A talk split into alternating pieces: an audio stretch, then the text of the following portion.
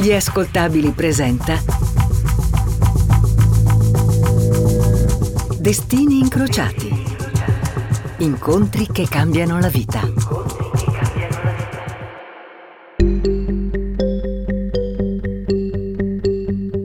Sono Giacomo Zito e benvenuti a una nuova puntata di Destini Incrociati. Oggi vi vogliamo trasportare negli anni 60, i favolosi anni 60.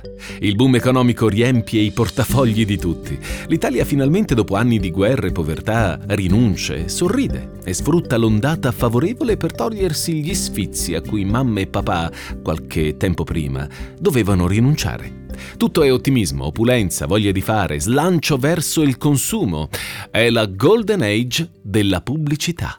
Io, tu, noi, allegramente cosa beviamo? Funziona sempre. C'è caro Bella la mia televisione, vero? Le case vengono illuminate da elettrodomestici luccicanti. Il frigorifero sostituisce sale e aceto, metodi di conservazione ormai primitivi. Il forno accoglie carne e pesce. Le donne si allontanano a piccoli passi dalla cucina a gas per affacciarsi al mondo del lavoro. Se prima i negozi di quartiere, il droghiere di fiducia, il mercato erano i luoghi principe dove rifornirsi di prodotti alimentari, ora la moda dice di andare al supermercato. Grandi spazi aperti, dove trovare dai panetti di burro al pane alle fettine di carne, antenati degli odierni grandi centri commerciali. Luoghi creati per far sentire le famiglie a casa, per farle girare con il carrello della spesa dalla mattina alla sera. E la carestia del dopoguerra, chi se la ricorda più? Tutti i prodotti elaborati che non ci si poteva permettere diventano re e regine della cucina. Il burro sta bene con tutto, la carne dà le proteine perché così i bambini crescono meglio. E non solo la carne, il latte sembra essere la soluzione miracolosa, fa bene a tutte le età ed è il nuovo simbolo del benessere. Il latte fa bene, Il via alle danze sfrenate del consumo lo danno i cibi confezionati. Come i bastoncini Findus che entrano nel mercato nel 1967 o il cornetto Algida. Nascono in questi anni prosperi in cui anche le donne iniziano ad approcciarsi al mondo del lavoro. Che dramma per gli equilibri familiari, eh? La mamma non può più permettersi di passare le giornate in cucina a preparare manicaretti per figli e mariti e risolve con brodo in dado, zuppe pronte e insalate con carne in scatola. Qualcuno ricorda le donnine sensuali che troneggiano nei manifesti pubblicitari più disparati di quegli anni? Le trovi a sponsorizzare dentifricio, elettrodomestici, spazzole per i capelli, ma soprattutto prodotti alimentari. Quelle rappresentazioni sono le massaie della tradizione, trasformate per l'occasione in signorine vestite a festa. Affiancate a slogan con vaghi riferimenti sessuali, ammiccano ai capofamiglia, quelli con il portafogli in mano, per capirci. Se queste immagini fossero realizzate oggi, le femministe sarebbero già incatenate a qualche palazzo. Grida, urla e petto in fuori per rivendicare la figura femminile sfruttata per meri scopi pubblicitari. Intanto c'è una donna che in carne ed ossa incoraggia le mamme italiane in cucina, il volto di un brand che ha fatto la storia del mercato alimentare italiano. Sì, Barilla. B come buona cucina. Buona cucina Barilla vuol dire un tocco di alta cucina nei piatti semplici di ogni giorno. No, no, no, no, non è il famoso dove c'è Barilla c'è casa, quello arriverà dopo. Riconoscete la sua voce? Piccolo indizio.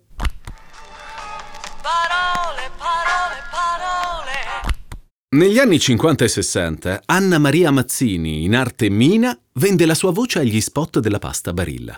Sì, la pasta asciutta, che in Italia non passa mai di moda. Chiaramente bisogna svecchiarla un po'. Un piatto così semplice e povero sembra quasi doversi vergognare in un momento di opulenza come questo. Mm, non va bene, no, no. Ecco che la pasta diventa una modella d'alta moda. Una femmina formosa che può indossare ingredienti di ogni genere. Regola numero uno, abbondanza. E allora via libera a tutte le forme in passerella, le penne alla vodka, gnocchi con panna, piselli e prosciutto, farfalle, panne e salmone, spaghetti con il pomodoro e le polpette, olio, burro, panna, besciamella, ricchi premi, cotillon e grassi ovunque in gran quantità. Adesso ce l'ha sfonnato, ora lo faccio nelle mie cucine ci ha sfonnato. Ora ti faccio la cucina di mio nonno. Mio nonno mangiava per mangiare, mangiavano 16 euro, ma mangiava per mangiare. Il pane in 3-5 kg, hai ste rosette. Ti ricordi le buste quelle bianche? Eh, beh, adesso. Mio padre che, che mi ha lasciato questa eredità così di questa vena, mangiavano veramente per mangiare. E non c'erano né piatti piani né piatti fondi, c'erano solo piatti pieni. In uno dei suoi monologhi dissacranti, il comico Maurizio Battista parla dell'argomento centrale di questa puntata di Destini incrociati, la nouvelle cuisine. E come suggerisce la tradizione, per farlo dobbiamo spostarci in Francia.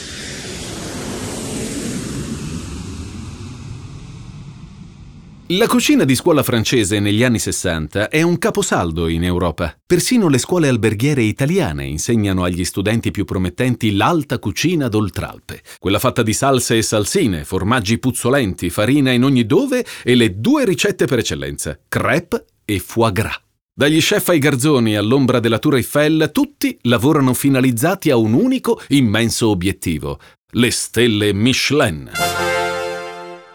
La famigerata guida è stata ideata nel 1900 da André Michelin, fondatore dell'omonima azienda che produce pneumatici. Nasce per soddisfare le esigenze dei turisti alla scoperta delle prelibatezze francesi e finisce per premiare i ristoranti più patinati, quelli con le tende più in tinta con la moquette o con le posate più lucide. Ah, sì, eh, c'è spazio anche per premiare la cucina migliore in mezzo. Quando la guida Michelin arriva in Italia nel 1956, in Francia è già diventata un'istituzione, anche perché fino alla metà del secolo proponeva l'unico mezzo per barcamenarsi nella moltitudine di ristoranti e chef che proponevano una cucina elegante e raffinata. Come alternativa si può trovare qualche recensione nei quotidiani locali e nazionali, ma parlare di giornalismo gastronomico è azzardato. Sulla Michelin è solo un fiorire di elogi a ricche e sofisticatissime mete culinarie, un'abitudine che infastidisce esperti e appassionati di enogastronomia come uno dei due protagonisti di questo episodio di Destini incrociati.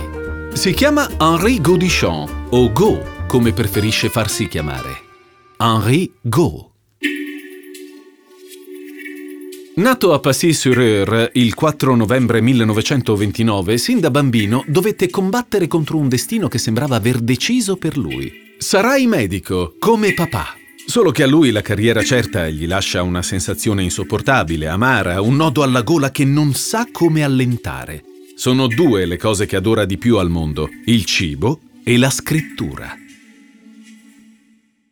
Nel 1956, quando inizia a lavorare al Paris Press, un quotidiano francese che ha chiuso i battenti nel 1970, si occupa di cronaca giudiziaria. Peccato che non gli piaccia neanche un po', o meglio, vorrebbe occuparsi di altro. È riuscito da poco a liberarsi dal peso paterno e sta cercando di concentrare tutte le sue energie per fare qualcosa che lo faccia sentire appagato. Solo che gli manca il coraggio. Aspetta che l'occasione gli piova dall'alto piuttosto che andarsela a cercare. Non che sia un pigro o uno sciocco, adora cucinare ed è un trentenne curioso, un giornalista caccia di nuovi stimoli e nuove visioni. Occuparsi di enogastronomia sarebbe la sua cherry on top. Smacchierebbe tutti gli errori e il tempo perso in attività che non lo soddisfano.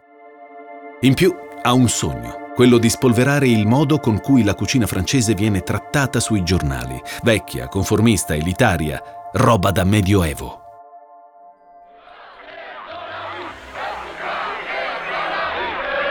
Intanto Parigi si scalda per i moti degli studenti del 1968. Go non è più un giovanotto, ma sente questo fervore nell'aria. Osserva con un certo distacco quest'ondata di ribellione che vuole scardinare l'universo dei cosiddetti figli di papà e che vuole offrire un panorama culturale alternativo all'esistenzialismo degli intellettuali in dolce vita nero alla Jean-Paul Sartre, per esempio. Si sente più vicino a quei letterati francesi che si sono dati il nome di Ussari, scippandolo ai militari della cavalleria leggera. Una roba un po' hipster, non vi pare?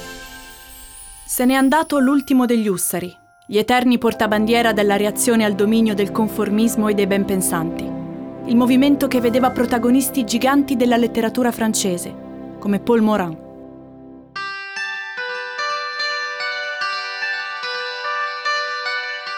È così che la stampa francese, il 5 agosto 2017, dà l'ultimo addio a una delle sue personalità più interessanti. Christian Millot, classe 29, giornalista e rivoluzionario, il secondo dei protagonisti di questo episodio di Destini incrociati, colui che insieme a Gaulle è padre simbolico della Nouvelle Cuisine. Senza il loro incontro, nessuno l'avrebbe mai teorizzata. Destini incrociati.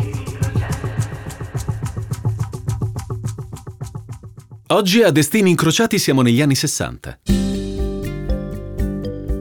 La Francia e gran parte dell'Europa profumano di cambiamento, un cambiamento sociale. La guerra è un pallido ricordo, il consumismo spalanca le porte a un nuovo stile di vita.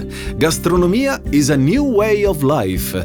È inevitabile che la ricchezza si rifletta sulle tavole attraverso una cucina abbondante e grassa, che però non tutti vedono di buon occhio. Infine, una serie di trasformazioni politiche. Il 68 è alle porte. I giovani rivendicano una nazione lontana dal conformismo e dallo spirito borghese. Un'atmosfera che gli inglesi hanno saputo raccontare bene a modo loro nella commedia I Love Radio Rock. Cari ascoltatori, vi dico solo questo. Che Dio vi benedica. Quanto a voi, bastardi al potere, non sperate che sia finita. E i politici non faranno mai un cazzo per rendere il mondo un posto migliore. Ma ovunque nel mondo, ragazzi e ragazze avranno sempre i loro sogni. E tradurranno quei sogni in canzoni. Il giornalista Christian Millot è parte attiva di questa generazione. In lui alberga un sentimento comune di quegli anni, quello rivoluzionario. E che mestiere, se non quello del giornalista, può rappresentarlo al meglio? Comincia da ragazzo come cronista di politica interna per Le Monde, per poi fare carriera su giornali e riviste di spessore come Opéra e La Parisienne. Christian è un ragazzo sveglio, si interessa e scrive di politica. A 30 anni diventa redattore al Paris Press. La tempra rivoluzionaria è ancora forte, così come lo spirito del giornalista con la stoffa giusta, alla ricerca della sfumatura, della notizia vera, cruda, senza badare a quelle correnti un po' filosofiche e posh tipiche dei figli di papà. Corre l'anno 1960 quando Christian viene sistemato in una scrivania dell'undicesimo piano nella redazione di Paris Press. Dalla sua sedia, se sposta la testa un po' in alto, riesce a scorgere Montmartre. Non sa che nel giro di qualche mese, proprio nei pressi di quelle cupole che intravede in lontananza, darà vita alla sua di rivoluzione. Culinaria, ma pur sempre una rivoluzione. Nella scrivania accanto lavora un uomo perennemente al telefono e chino sulla tastiera della macchina. È Go. Ogni tanto lo sente impegnato in un giro di telefonate per aggiornarsi sui campionati di tennis su cui scrive qualche pezzo, o di cronaca giudiziaria, il suo campo forte. Si vede chiaramente che Henri Gaulle è annoiato, che quel lavoro è un ripiego, che preferirebbe fare altro. Non sempre la pensano allo stesso modo, ma lo spazio condiviso è la cornice che dà vita a discussioni infinite sul senso della vita e sulla politica. Redazione del Paris Press, interno giorno. Sulla moquette intrisa di tabacco e sullo sfondo di Parigi, Gaulle e Millot iniziano a studiarsi. Sono due personalità diverse che però trovano da subito una certa intesa. Iniziano a vedersi al di fuori dell'ufficio, prima per un bicchiere di vino, poi per cene in locali che oggi definiremmo underground. Si tratta di bistrò e caffè lontani dal brulicare della massa, perfetti per discutere di politica, di grandi rivoluzioni, di musica. Forse, pensa Gould, quel Christian così irriverente che contrasta ogni sua parola è sempre meglio di suo padre, che ancora è incazzato per l'abbandono della carriera in medicina. Oppure no? Contrastare ogni sua parola è un eufemismo. In effetti i due non vanno d'accordo su nulla se non su tutto quello che riguarda la cucina. Sarà lo spirito indipendente, ma entrambi non riescono più a tollerare quei ristoranti che sembrano partoriti dall'ancien regime, che assecondano una nazione in mano a vecchi prepotenti e attaccati alle tradizioni come sanguisughe. Nel 1961 Pierre Charpy, direttore editoriale di Paris Press, decide di affidare a Gaulle la rubrica settimanale Weekend and Walks. Una panoramica per scoprire le passeggiate più suggestive nei dintorni di Parigi. Castelli austeri, parchi verdi, paesaggi mozzafiato e ristoranti. Ogni venerdì Weekend and Walks diventa l'appuntamento da non perdere per i lettori.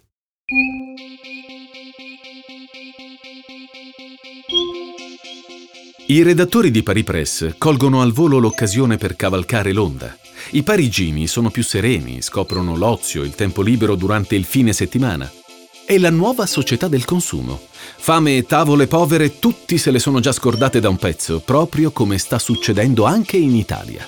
L'opulenza della cucina francese però inizia a stancare. Si è fossilizzata su pasti abbondanti, ricchi di salse grasse, riservati all'elite dei borghesi.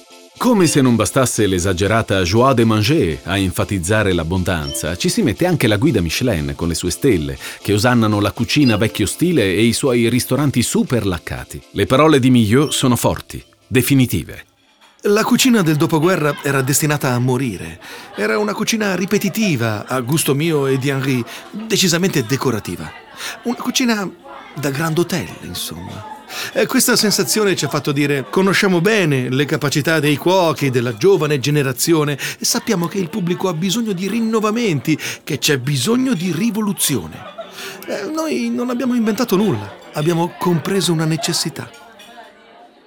Henri Gaul, armato di matita e temperino, ha finalmente la possibilità di dire la sua verso questa Parigi rimasta indietro di anni, ancorata a tradizioni che fanno la muffa. Ha il coraggio per primo di puntare il dito contro quei ristoranti dove burro e besciamella sono usati pure per incollare tra loro i mattoni. Ed è sempre il primo a esaltare localini ordinari, sconosciuti, dove al posto dello chef di tendenza puoi trovare le mani di nonna Marie, che prepara i suoi pochi aficionados manicaretti semplici ma deliziosi. Questa irriverenza tutta nuova piace ai lettori che prontamente si recano dove Gold li vuole mandare. Indirizza le masse quel giornalista attraverso aggettivi pungenti, espressioni ardite e di temperamento. Henri non sa ancora di avere al suo fianco un perfetto compagno d'avventure. Millot, quel ragazzaccio dalla lingua lunga e le idee politiche un po' confuse disordinate. L'uno completa l'altro. A Millot serve il rigore e la pacatezza di Go. E per quest'ultimo, che non ha mai avuto la pulsione di esprimere se stesso al mondo intero, sempre terrorizzato dagli obblighi e dalle paure, la libertà di Christian è una boccata d'ossigeno. Destini incrociati.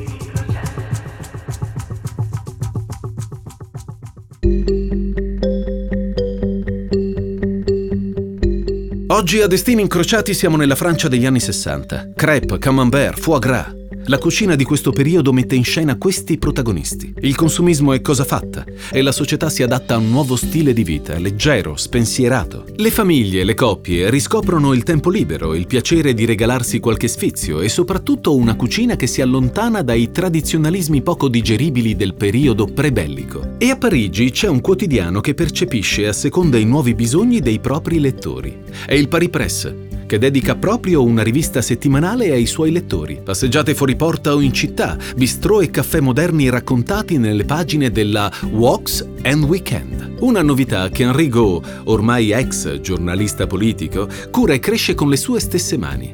La penna di Gaud è spinosa, pungente, graffiante, una novità ben lontana da quella borghese della guida Michelin.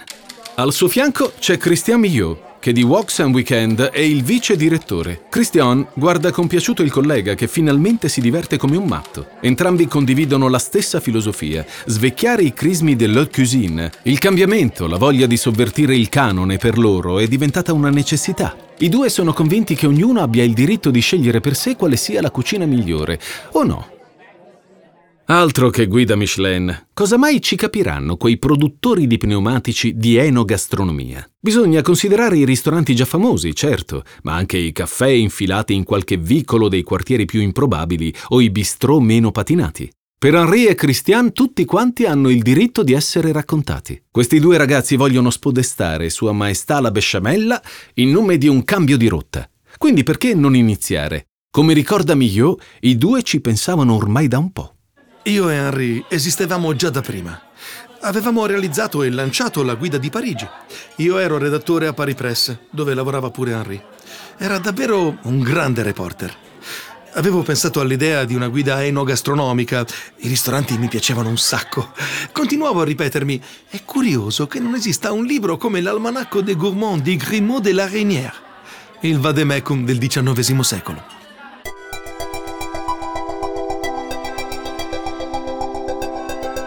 Un certo Christian Bourgois li osserva da lontano. Vuole vedere fino a che punto riusciranno ad arrivare con quel Walks and Weekends. Lui sì che è uno tosto. Le edizioni Bourgois che ha fondato esordiscono nel 1961 con la guerra d'Algeria di Jules Roy. Bourgois oggi è considerato colui che ha fatto scoprire alla Francia scrittori americani come Toni Morrison ed Ezra Pound nonché per essere stato il primo editore europeo in assoluto a pubblicare i versi satanici di Rushdie.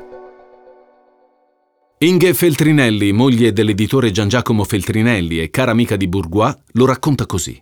Christian è una personalità molto complessa. Può sembrare arrogante, timido, freddo o distante. Per come l'ho conosciuto io è completamente diverso. Tenero, curioso, caloroso, sensibile, specie negli incontri a tu per tu.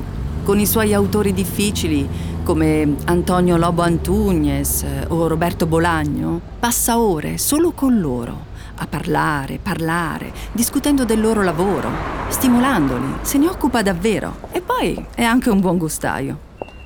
Nel 1962 Christian Bourgois rileva le Editions e decide di inaugurare il suo nuovo acquisto, dando fiducia ai due scatenati cronisti del Paris Press.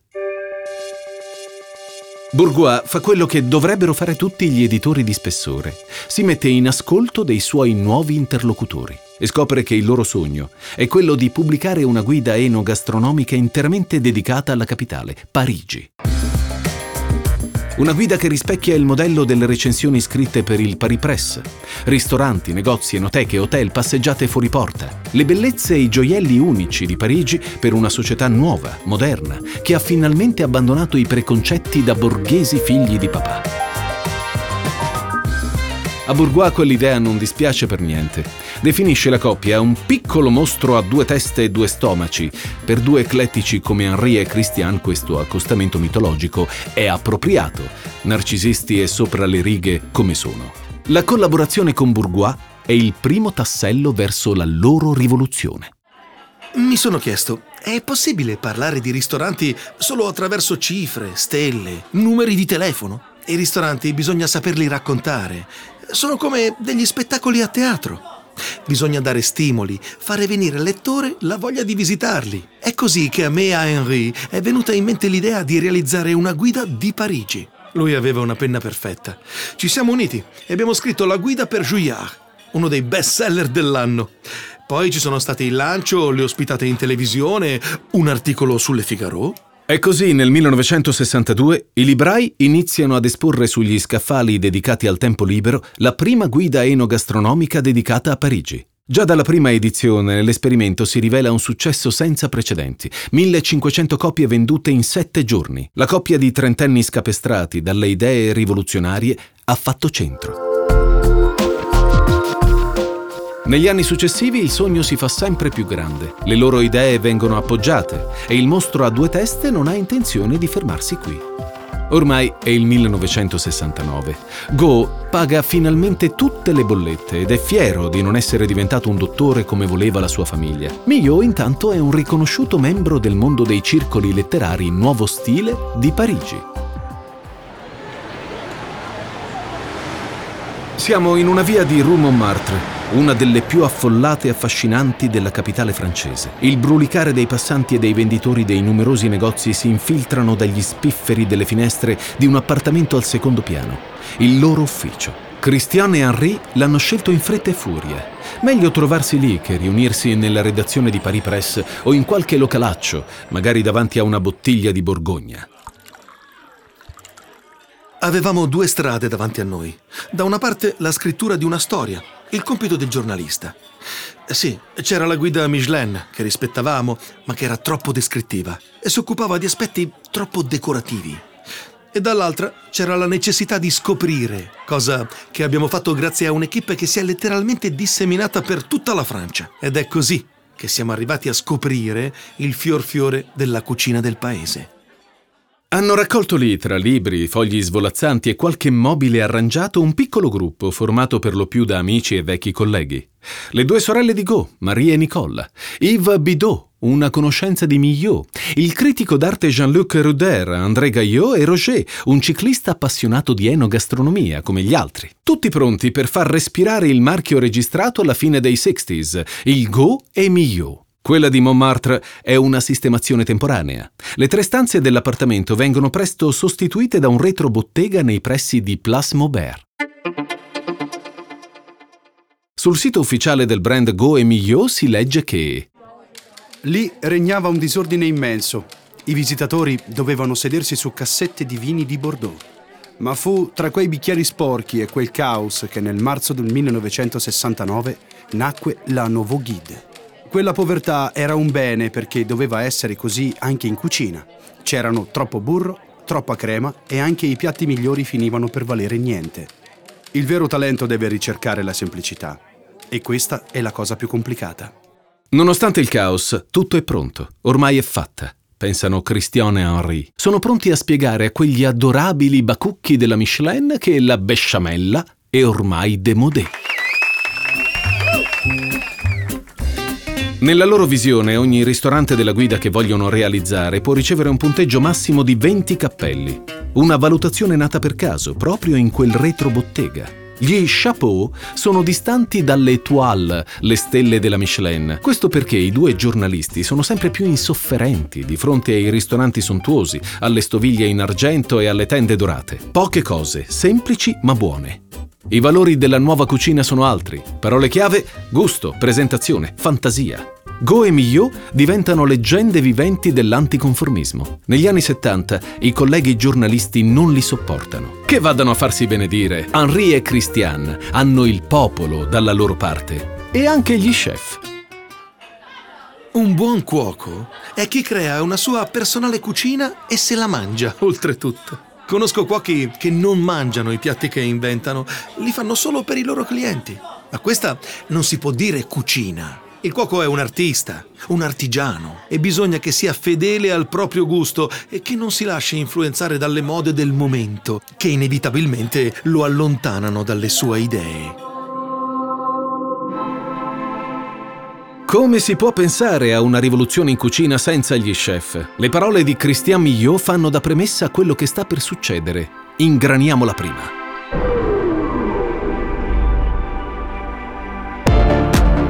In quegli anni il mostro a due teste gira la Francia in cerca di ristoranti, alberghi, artigiani, commercianti di vino e cuochi che possano rispecchiarsi nella portata innovativa delle loro idee. L'abbandono delle cotture lunghe, l'utilizzo di prodotti freschi dal mercato, cucinati minuto per minuto, non preparati la sera prima. Anche sperimentazione e fantasia sono doti richieste, in nome della leggerezza e dell'estetica nella presentazione. Il mestiere del critico non è semplice, pensano Henri e Christian, soprattutto se ci si distacca a tal punto da tutto quello che è venuto prima.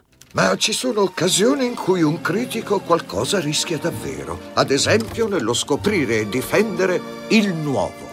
Il mondo è spesso avverso ai nuovi talenti e alle nuove creazioni. Al nuovo servono sostenitori.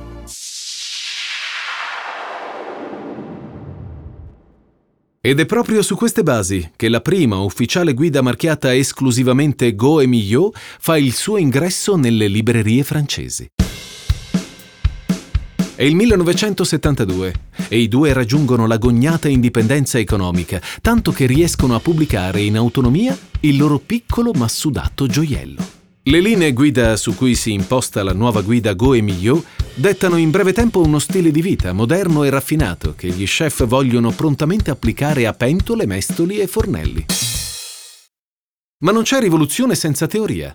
È così che nel 1973 Go e Millot pubblicano i Dieci comandamenti della cosiddetta Nouvelle Cuisine, coniando un termine che fa la storia.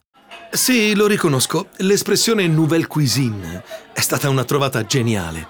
Anche se credo l'avessero già utilizzata nel XVIII secolo. Ma noi non siamo stati bravi tanto per quello, quanto per aver sistematizzato un movimento frammentario, composto da chef ancora sconosciuti, con uno spirito innovatore.